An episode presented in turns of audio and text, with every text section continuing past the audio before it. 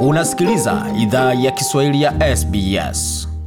Waendelea kusikia idhaa Kiswahili ya SBS ukiwa na migode migerano. Kwa sasa tuelekea moja kwa moja katika taarifa zingine ambazo tumeandalia, ambazo zote unaweza kuzipata kwenye tovuti yetu sbs.com.au mkwa juu swahili. Lakini kwa sasa tunazungumzia swala zima za itifaki, hususan tamaduni ya watu wa Australia, wa kwanza wanakohusika. Kuzingatia itifaki za kitamaduni za Aboriginal na wanavisiwa wa Torres Strait ni hatua muhimu ya kuelewa na kuheshimu wamiliki wa jadi wa ardhi tunamoishi. Makala ya mwongozo wa makazi ni utangulizi kwa baadhi ya kanuni muhimu ambazo zinaweza shawishi tabia yetu na kuheshimu maarifa na hadhi ya kipekee ya Waustralia wa kwanza. Itifaki za kitamaduni asilia zinatokana na kanuni za kimaadili zinazounda mahusiano yetu ya kikazi na kibinafsi ya na Aboriginal na wanavisiwa wa Torres Strait. Ni muhimu kutunza mahusiano haya kwa sababu wao ndio Waaustralia wa kwanza. Waaboriginal na wanavisiwa wa Torres Strait wana ujuzi wa ndani wa ardhi na wanaweza kutufunza mengi kuhusu jinsi ya kujali mazingira yetu. Caroline Hughes ni kiongozi katika jamii ya Nanawal na wila, ya wilaya ya ACT na Kanda. Kama kiongozi wa Aboriginal anaheshimiwa kwa ujuzi wake wa ndani wa kitamaduni. Aboriginal and Torres Strait Islander people are the First Nations people of this country. Anasema Waaboriginal na wanavisiwa wa Torres Strait ni jamii za kwanza za nchi hii na tuna mifumo ya imani na adabu za kitamaduni zinazoanzia katika mwanzo wa wakati. Hiyo bado ni sehemu ya maisha yetu katika Australia ya kisasa. Rhoda Roberts ni kiongozi kazini wa SBS na amesema kwamba kwa kuzingatia itifaki za kitamaduni tunakubali muunganiko ambao haujakatika, ambao Australia wa kwanza wana ardhi hii na matendo yao ya kale.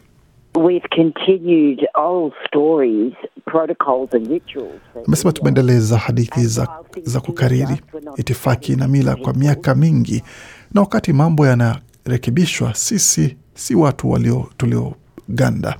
Kila kitu na nadharia kuhusu tulivyo ni watu wanaojali nchi ambayo ni ardhi yetu, bahari yetu na maji yetu pamoja na anga. Neno Australia wa asili linawajumuisha Waaboriginal na wanavisiwa Torres Strait, ila Waaboriginal hujitambua katika hali ambayo inawaunga vizuri zaidi na utambulisho wao. Caroline Hughes hujitambulisha kama mwanamke wa ukoo wa Donawal. Huyu hapa na maelezo zaidi. It's appropriate to call us Aboriginal or Torres Strait Islander. Anasema ni sawa kutuita wa Aboriginal ama wanavisiwa Torres Strait. Napendelea kuitwa mwanamke wa ukoo wa Nanawa kwa sababu hiyo ni nchi yangu. Kwa hiyo nchi yangu ni kundi la lugha yangu na kundi la kabila langu, na hiyo inawaambia watu wengine wa Kiaboriginal ninakotoka. Neno kuri mara nyingi hutumiwa kumtambua mtu kutoka New South Wales au Victoria. Neno mare hutumiwa kuwatambua watu kutoka Queensland, na kwa mfano wa Aboriginal kutoka Tasmania hutambuliwa kwa jina la Palawa. Wanavisiwa wa Torres Strait ni watu wa asili kutoka visiwa ambavyo viko kati ya pembe ya Cape York Peninsula na Papua New Guinea, na hasa wana asili ya Melanesia. Thomas Meyer ni mwanakisiwa wa Torres Strait. Yeye pia ni afisa mzawa wa wanachama wa wanamaji. Alipozungumzia hoja hii alisema kwamba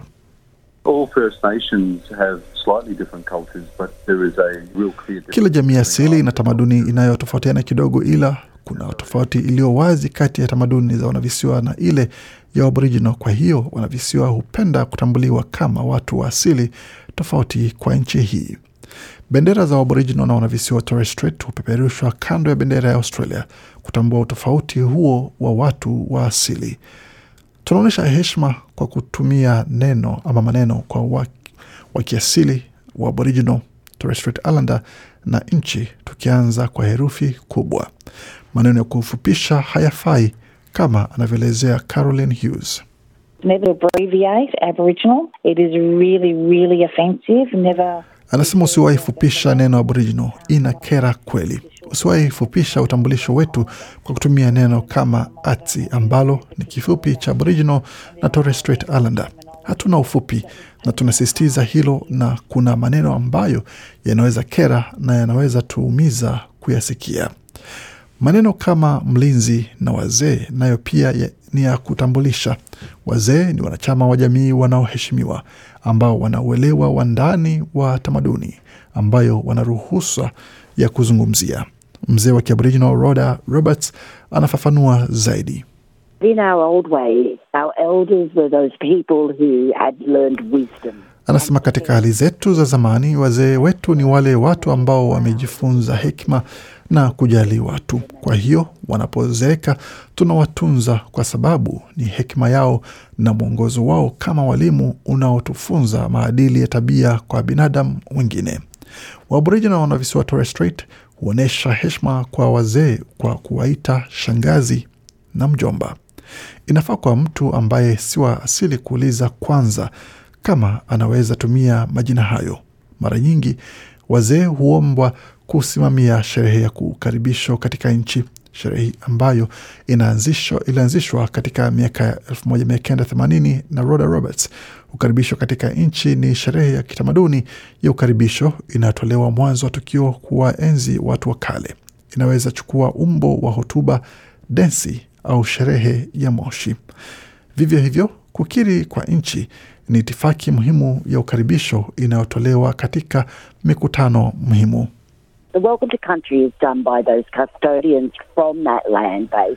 Sherehe ya ukaribisho nchini hufanywa na walinzi kutoka nchi uliko au wazee wa jamii hiyo, wakati kukiri kwa nchi inaweza fanywa nasi sote, weusi na weupe, kokote tunakotoka. Ni sisi kuonyesha kuwa tuna uelewa wa ardhi na tunaiheshimu na tunatembelea nchi ya mtu mwingine na tunatoa heshima hiyo. Kwa hiyo kukiri ni kutambua kuwa unaweza kuwa unafanya kazi au unaishi katika sehemu ambako hautoki, ila ni sawa, bado wewe ni wa hapo na unakiri na kuwatambua walinzi na wazee. Ni muhimu pia kutambua uzoefu wa kiwewe cha historia kilichopatikana na Waaboriginal na wanavisiwa Torres Strait unapohoji asili ya mtu. Caroline Hughes na maelezo zaidi. Well, it's very inappropriate to talk about percentages and even skin colouring. Anasema haifai kuzungumzia kuhusu asilimia na rangi ya ngozi, rangi ya macho au rangi ya nywele, kwa sababu watoto wetu wanalelewa katika tamaduni yetu, na hiyo ni muhimu kwetu. Na jamii ya wazungu au jamii ya watu wasio wa asili waliwakataa watoto hawa, wakati katika tamaduni ya Aboriginal kutoka dunia ya kiroho ni zaidi kwa familia, ni zawadi kwa familia yetu, na daima wamekubaliwa. Wakati mwingine tunasikia kama una kikombe cha chai na unaongezea maziwa ndani, bado ni kikombe cha chai kama sisi. Hata hivyo, usiogope kuuliza maswali kwa heshima unapotumia itifaki za kitamaduni. Thomas Meyer na maelezo zaidi.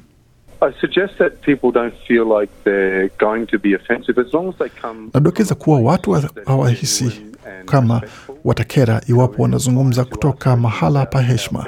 Ni sawa kuuliza maswali kuhusu jinsi bora ya kufanya vitu kwa itifaki na watu wa asili. Kisha kitu muhimu zaidi ni kusikiza na kukubali maelezo na kuendelea mbele kwa heshima.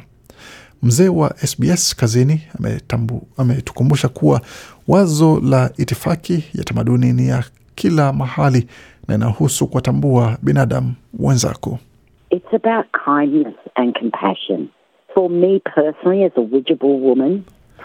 Amesema inahusu wema na huruma. Kwangu binafsi kama mwanamke wa Kiwajabo, itifaki daima imekuwa sehemu ya maisha yetu na hisia ya kuridhisha kuwa bado tunaendelea kuifanya. Mwisho wa siku huwa ninasema ni tabia nzuri, na natumai kwamba kupitia taarifa hiyo bila shaka umepata uelewa zaidi kuhusu jinsi na tamaduni za watu wa asili wa Australia zinavyotofautiana pamoja na la muhimu la kufanya unapojumuika nao pamoja na kuwazungumzia. Na bila shaka unaweza pata makala yako kwenye tovuti yetu ananamba ni sbs.com.au mkwaju Swahili, na makala yaliandaliwa na waandishi wetu Melissa Kompanyoni na Gode Migerano. Hii ni idhaa Kiswahili ya SBS. Je, unataka kusikiliza taarifa zingine kama hizi? Sikiliza zilizorekodiwa kwenye Apple, Google, Spotify au popote pale unapozipata.